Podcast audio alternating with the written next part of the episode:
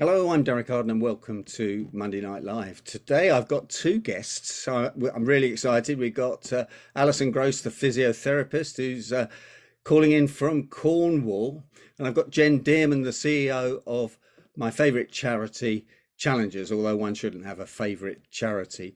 Um, Ali, thanks for joining us. Um, stretching, the winter coming on, we've got to look after our bodies. What tips have you got for us today? Well, hi, Derek. As you say, I'm in almost sunny Cornwall at the moment. Um, so normally I go on about stretching, but this time I'm going to talk to you about getting keeping your strength up. Um, it's it's kind of the latest thing that everyone's talking about. So when we get to 50 or over, I'm sure none of you are quite that far um, our bones begin to lose density. And it's very important that we work a little bit to keep them stronger and make ourselves safer for the future. And also just to feel really well and healthy. So, first thing I always say to everybody is remember your posture, remember your shoulder blades. Keep, thank you, Godfrey. That was beautiful. Shoulder blades back and down. And pretend you've got long earrings here. You'll have to pretend, guys, or maybe not. Um, so that you've got a space between here and here, and your shoulder blades are down, so you're in a good position. And then just start with a couple of turning your heads in each direction. Just feel the stretch at the end of that range, just for a couple of seconds, just to warm you up. So you're going to do two to each side. And then we're going to go over to one side, ear to shoulder, and hold it there for a few seconds. Too fast, Eric. Back to the center, and then down to there. Okay, so that's just getting the blood moving, getting you moving a bit. But to get the strength going, you need to work your arms and your legs and your spine. So very easy for the arms. I've actually got a bit of dog food here. I'm sorry, I haven't got all my equipment because I'm on holiday. But if I just stand up for a minute, all you need to do is stand in that great posture that you've just worked out and think about bringing a weight up and down. So you're going to first of all bring it up to your shoulder and down. And then you're going to bend forward and push it behind you and back so that you're working the muscles in your upper arm. So that's a good start because people look at me and they say, weight training? I can't do weight training. But actually, all you need is a tin, or you could do a band exercise. Oh, Godfrey, well done. look at him, he's showing off. Um, so, yeah, so you need to do some uh, between eight and 12 repetitions of each of those movements. And you need to do that two or three times a week. I mean, I could talk for hours about many stretches, but I'm just giving you that one as a start um, just to get your mind thinking about what can I do to be a bit stronger and to keep my bones safe. And it's also as simple as just um, leaning against the wall and doing a press up against the wall. You don't have to get onto the floor and do that. Um, I'm sure another time I can give you lots more stretches, but I just want you to remember think about your posture. Remember to breathe properly. In other words, don't be breathing up here. Try and keep your shoulders down, do some deep breaths, and just do some simple reps. You can do it while you're waiting for the kettle to boil. You can do it when you're on the phone, even if you're not on a video call, or it depends who you're talking to. And Derek's just got a little thing he's going to put up on the screen for you to see about um, what I'd like to remind you about. So hopefully you've got that, have you, Derek? I have, Alison. I've got the Challengers one first, so I just move that back. Can you see that? Is that on the screen? Yep, that's perfect. So just remember to exercise two or three days each week, not consecutively. And it does, on this thing, I put 20 to 30 minutes. I realize that's quite unrealistic for a lot of people. Even five minutes is good. And then just gradually increase what you're doing.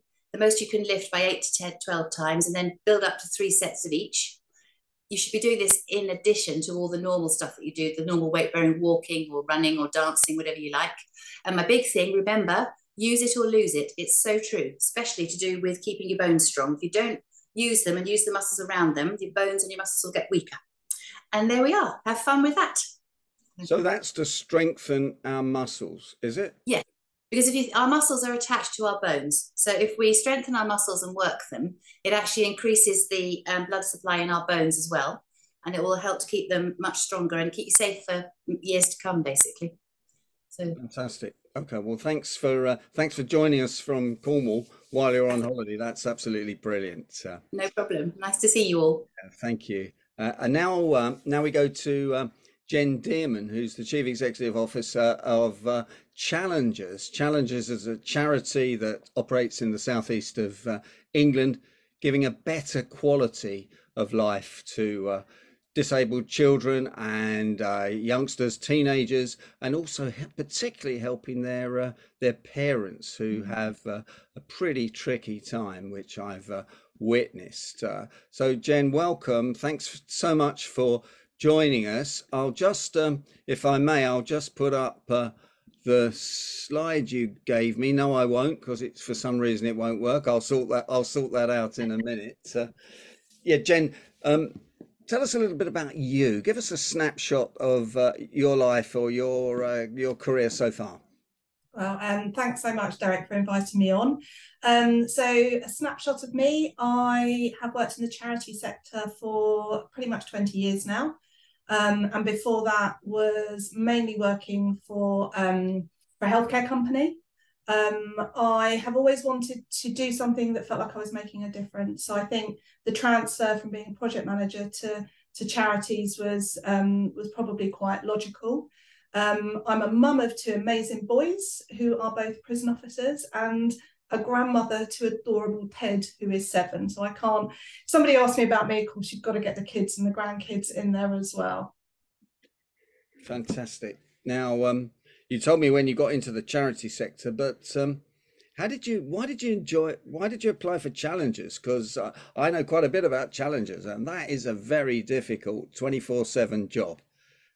Well, the other thing, Derek, you know about me is I'm a bit of a runner. And that's probably why I've been to Ali's physio several times as well.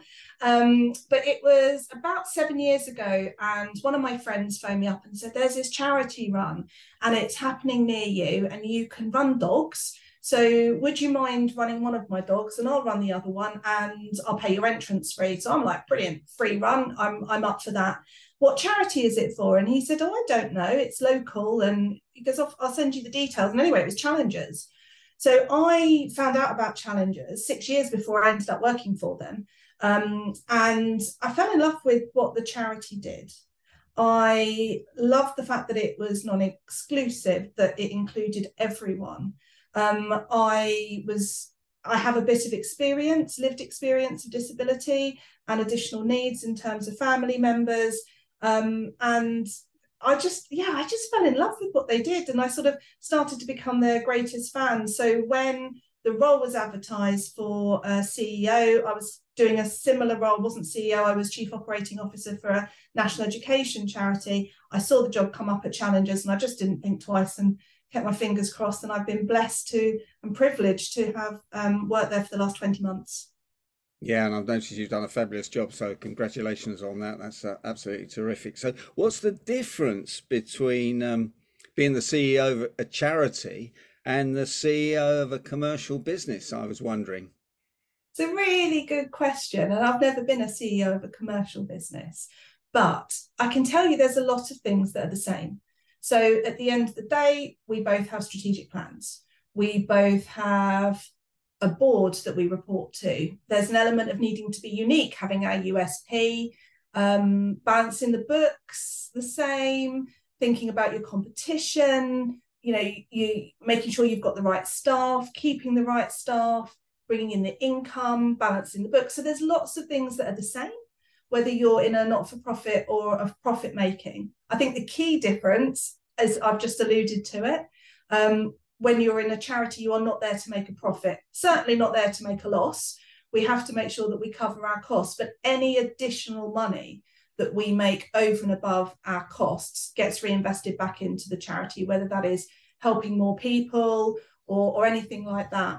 Um, and I would say the other difference to me is the need overwhelms. So if you're in a commercial business and you've got lots of people demanding to buy your services, hopefully that's great because it means that you make more profit when you work for a charity, you are fully dependent on your funding. So sometimes the need for what you can provide is a lot higher than what you can actually offer. And we're seeing that in our charity at the moment. So one of the things that we do at Challengers is to provide short breaks for families of disabled children at weekends and during school holidays. It's basically a place the kids can come and play in a safe environment.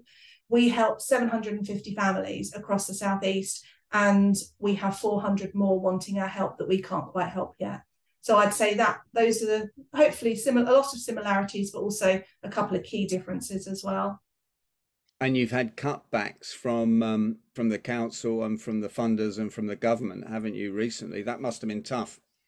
It was really hard. Um, the you know the funding from local authorities hasn't changed for the last five years, But of course, costs have changed.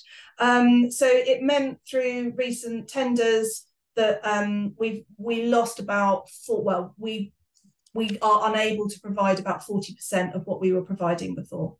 Mm. Um, and we're funded about 50% by local authorities. So it's put a huge amount of pressure on our in you know on our fundraising budget. And it's just really sad to see families who desperately need this kind of help a not being able to access it or if they can not accessing it enough. So if you have a disabled child it is you know 59% of the families that come to us can't go anywhere else. They've been excluded from from other um pay and leisure facilities. So we're really important to them but if they can only access that for five days a year i would say that's not respite for the parents and you know, any child should be able to play safely. Five days a year of safe play outside of the family home, I think, is is not good enough. Mm.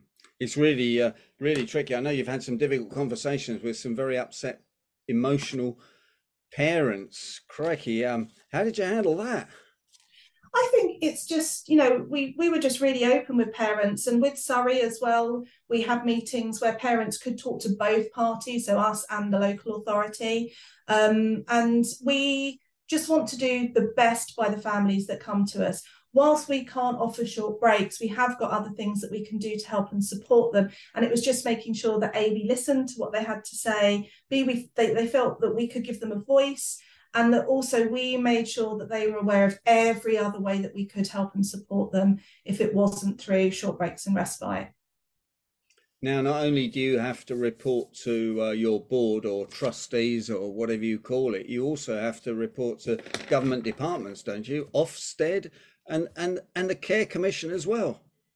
Well, all charities are governed by the Charity Commission, so we have to make sure that we're applying to law and legislation there.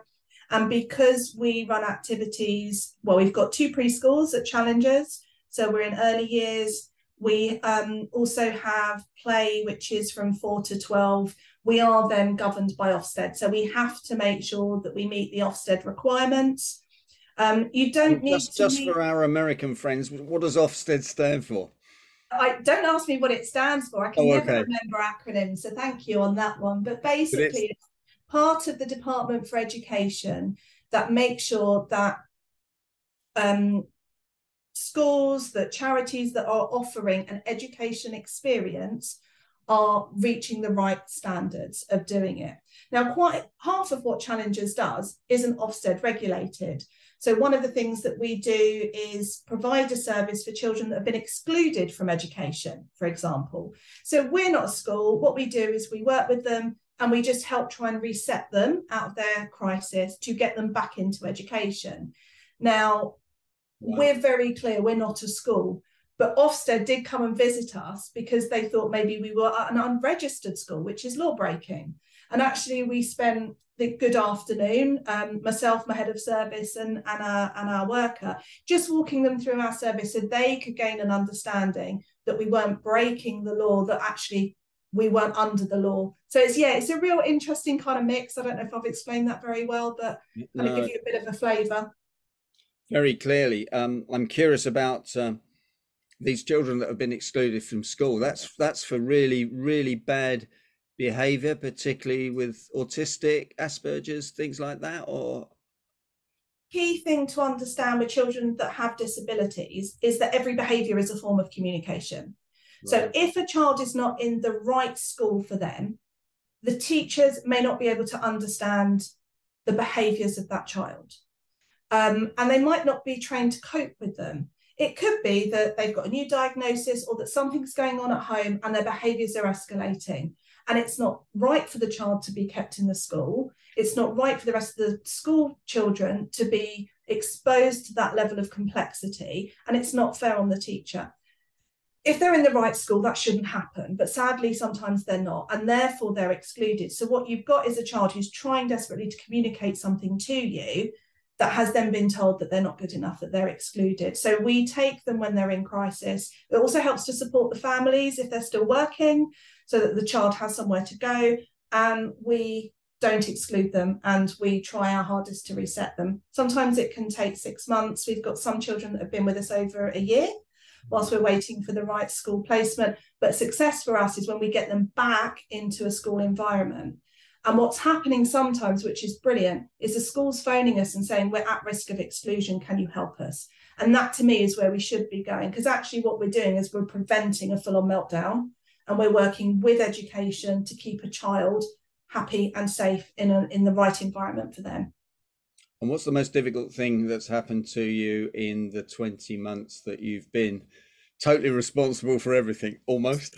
The most difficult thing oh gosh that's a really tough question. Um i think having to say to families that services were cut was was probably the hardest thing um because i spend so much time talking to the families the parents and the carers that actually knowing what as much as anybody who's not in that situation can ever understand but knowing the impact that that was going to have that was the hardest piece for me in in the 20 months. Must have been terrible. And what what's the best thing that happened? Let's let's let's get into uh, can i have more than one? Yeah go on. Of course you can. So i'm going to say first of all my staff are just amazing and especially those on the front line they inspire me every single day because of the work that they do i love spending time with our children and young people so i will quite often go go on the play floor if I've got the time and just spend some time chilling out. But I think for me, the highlight was this in the summer. So in Guildford, we have a new playground, which you've seen, Derek, and there's this giant slide. Now, the word impossible does not exist at Challengers. So we had children in wheelchairs being pushed to the top of the mound safely, I'd, I'd hasten to add, and because they wanted to be. And then using a mobile hoist hoisted out into the lap of a play or youth worker to then go down the slide where they are then mobile hoisted back into their wheelchair. And 30 minutes it took for that one and a half seconds of coming down the slide. But the smile was worth the 29 minutes. Mm. And that to me just sums up. I mean, A, it was a highlight watching all of these children do something they've never done before. Um, but it just sums up what the spirit's like at Challengers because nothing is impossible. Mm. Yeah, nothing's impossible. That is a fantastic thing to be able to do. I've seen those smiles, and I got to be honest. When I see those smiles, it brings tears to my eyes. I get all sort of choked up. You cannot see, believe that someone's been stuck in a wheelchair for all their lives and get carried from bed to the wheelchair can have such an exciting. And congratulations on the playground. The playground looks magnificent, and uh, I think it's opening next week. And uh, it is. I'm on my way. I'm coming down there to. to I'll get you on that trampoline, Derek yeah, no, fantastic. I'm looking forward to it. Um, now, people uh, living all over the country. We've got a couple of friends in from the, from California. What can listeners do, or anyone watching this, to help their local charities? Jen, I I think the best thing anybody could do is to take that first step and ask the charity, "How can I help?" Because depending on the size of the charity or what's going on in the, the sector the charity is in, every answer will be different. So never assume and ask what you can do to help. I know as a charity leader, I spend a lot of my life fundraising and having sleepless nights because we don't have enough fundraising and, and all of that kind of thing. But for me, the gift of time is utterly priceless whether that is supporting a street collection and you're there with a tin and some of the charity people, the employees, whether you're rocking up and marshalling at events, it's not about running a marathon, but perhaps you could go and cheer those on that are doing it, or use your skills in the back office and help with finance or or admin. So I think the thing for me is give them the gift of your time and ask them how you can help. I know that you're always there when there's an event on, but you did absolute, you did uh, abseil down the, uh, I don't know what it's called, that tower, Spinnaker. Portsmouth. What's it called? Spinnaker Tower. Spinnaker Tower at Portsmouth. It's so high up. How you did? How did you manage to do that? Once you're at the top, you haven't. We've only got one way down. yeah, yeah. Did um were any of the uh, any of your customers the children able to do that as well? Was that yes we had one of our alumni actually a, another wheelchair user um, a brilliantly brave complete adrenaline junkie called phoebe. Um, phoebe has cerebral palsy and working with one of the staff actually we managed a tandem um, abseil down down the Spinnaker Tower. What was fabulous is I was there in tears, her mum was there in tears.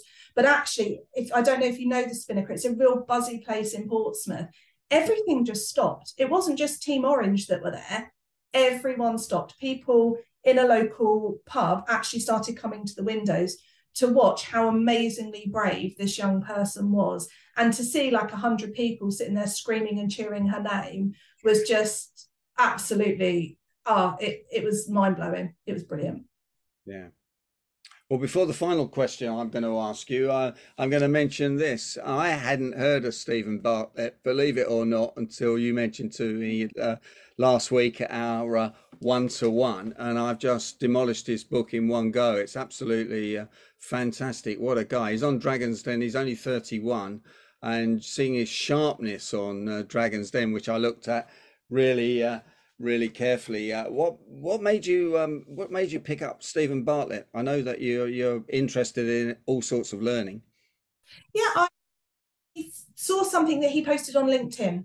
It was a quote probably about 18 months ago, and I just followed him from LinkedIn. I really liked some of the things that he was posting. They kind of resonated with me. I think it's really hard to find those sort of one-off quotes that makes you stop scrolling. Mm. Um, but he seemed to do it really well and then realized he had a podcast. So I listened to some of his uh, podcasts. I've now subscribed to the podcast channel um, and obviously bought the book when when it came out. But you've sort of smashed it out of the park because you beat me to finish it now. well, I went through it and did all my highlighting, marking it up, and everything else. I'm going to go back through it because it's all all the issues brought into 2023 that everybody listening, watching this is into because uh, lifelong learners, and he puts it in a very succinct, positive way. I wish I'd written the book. Oh, I was going through that thinking, oh, I wish I'd have written that, but uh, that was brilliant. Now, last question before we, I'll have a quick look in the chat box and then we'll stop the recording. If you could ask society one thing that it could do, what would it be? Think about the role you can play to make the world more inclusive. So at Challengers, we subscribe to the social model of disability. And what that means is that a person is disabled by society, not by their condition. Now, sometimes I say that to people and they go, Oh, you've made my brain hurt. Yeah. The easiest way I can describe this is I'm sat here and I'm in front of my keyboards and I've got my notes and I'm wearing glasses. So if I take my glasses off, oh, Derek, you're very soft focused now. Um, and I can't see the keyboard. I wouldn't be able to mute or unmute myself. I wouldn't be able to see my notes. So technically, I am now disabled. I can't do what I need to do. But some bright spark made glasses, I pop those back on. I can now see you. I can see my keyboard. I can do everything. So it's about what can we do to remove those barriers or to change things so that you can rather than you can't. And sometimes it can be something really practical like making sure that doors are wide open for wheelchair users. Other times it's about attitudes. And I think a story that I'd quite like to share is about a family where maybe the boy has, or son or daughter has autism. Now, autism, if you can be speaking, you could be non speaking. But one thing for a lot of people with autism is that change is very, very unsettling. So imagine this family day out, they've gone to soft play. The pop up food where they've told the children this is where we're going to go for lunch has changed. So it's not burger place anymore, it's a, a hot dog place. For a child with autism, that can cause extreme panic because it's a change. So what you may see is a child who is screaming and shouting. If they're non-speaking, they might be hitting and punching. All they're actually trying to do is to say, I'm having a bit of a meltdown because I can't cope with this change. Now, what's worse for those families is when they get passers-by that stop and stare, or people perhaps will tut because they think, oh, you need to learn to control your child. Actually, that's not the case at all. What that family is doing is just accepting the fact that their child is having a bit of a meltdown because of change. Sometimes they're asked to leave. So for me, it's not just about the practical glasses, making sure the doors are open, it's about people's attitudes. So if I could ask people to do one thing, that's just think about what you can do to be more inclusive and to be more accepting of differences. Mm. Is it getting better, Jen, in the last 10, 20 years, or is it getting worse? When we went out to families in Surrey and asked how many of them, the, all families with disabled children, had a safe outdoor space for them to take their child to. 6% said yes. 94% said no. So is that better than 20 years ago? Quite possibly, but it's still pretty bad. Mm. Mm, that's um, that's um, that yeah, that's terrible. I'm um, I'm speechless, and I'm not usually speechless, but uh, oh. yeah, no, thank you. Um, there's a question from Nigel Kirby. Now, this you may not be able to answer this one, but this is a typical Nigel question. Uh, Jen, how do you evidence your social return on investment to your funders and board? That is a great question. So um, we're very child led at Challengers. So we have a number of staff who are trained to talk to our children about their experience of Challengers. So we will go around and visit all of our schemes and spend time hearing from the children. How do they feel? How are they playing? Are they safe? What do they enjoy doing? So we we effectively get feedback from all of our um, all of our service users. We also talk to our parents as well and understand the difference that it makes from them. And one of the trends that we are seeing is that parents are saying actually they see us as a vital service um, and that by being able to send their young person to Challengers, it's not only improved the young person's mental health, it's improved the mental health of the family unit. And one of the things that we want to start to do is to take that to the next level and start to understand what the SROI is around the well-being piece. Now you can't do a direct correlation to say because of Challengers, it equals X because there are too many variants but we know that we are part of that solution. So yeah, really, really good, really good question. So thank you. Now I know Jeremy Hunt's the MP for um, um, one of the uh, Challengers constituencies, and you bend his ear quite a few times, don't you? I would hate to think I bend his ear. He's always very um, open to listening to what I have to say. He's Excellent. very kind. Excellent. Can you just pull your ca camera down and show off your Challengers t-shirt for everybody? There we go. Yeah. Yeah, um, very much Team Orange. About uh, about uh, six years ago, Challengers rebranded themselves with the orange, and it is a great color. And when you see everybody in uh, Challengers t-shirts, it makes a massive difference. And I guess it attracts in some way or other extra funding. It attracts more uh, more customers, uh, and it makes it makes a difference. So, uh, um, Jen, thanks for um, Thank thanks for coming on. Thanks for sharing that. Thanks for the fantastic work you do, and congratulations for that. Um, and um, have you got one last tip for everybody? Just one last tip. Didn't warn you about that, did I? No, you didn't. So I'm going to say, listen to what Alison said earlier and do strength training exercises because I've been doing weights over the last 12 months and I've noticed the difference. So I would say, do what Alison said. That's in that case. Tip. I'm going to bring Alison back in for uh, one last tip. Uh, Alison, what what Ali, Ali the physio? What is it? My last tip. So it's all very well saying you need to do these things. You've got to work out how you're going to do them. So I think pin it to something you do every day. So every time you put the kettle on for a cup, not every time, one time in the day when you put the kettle on for a cup of tea, do 10 bicep curls. There you are. Pin it to something. If you pin it to something, you're more likely to do it or diarize it. I'd actually do that myself. I, I actually practice what I preach and I have it in my diary when I'm going to do my, my Pilates and stretches and strengthening stuff. So it's possible, just takes a bit of organization.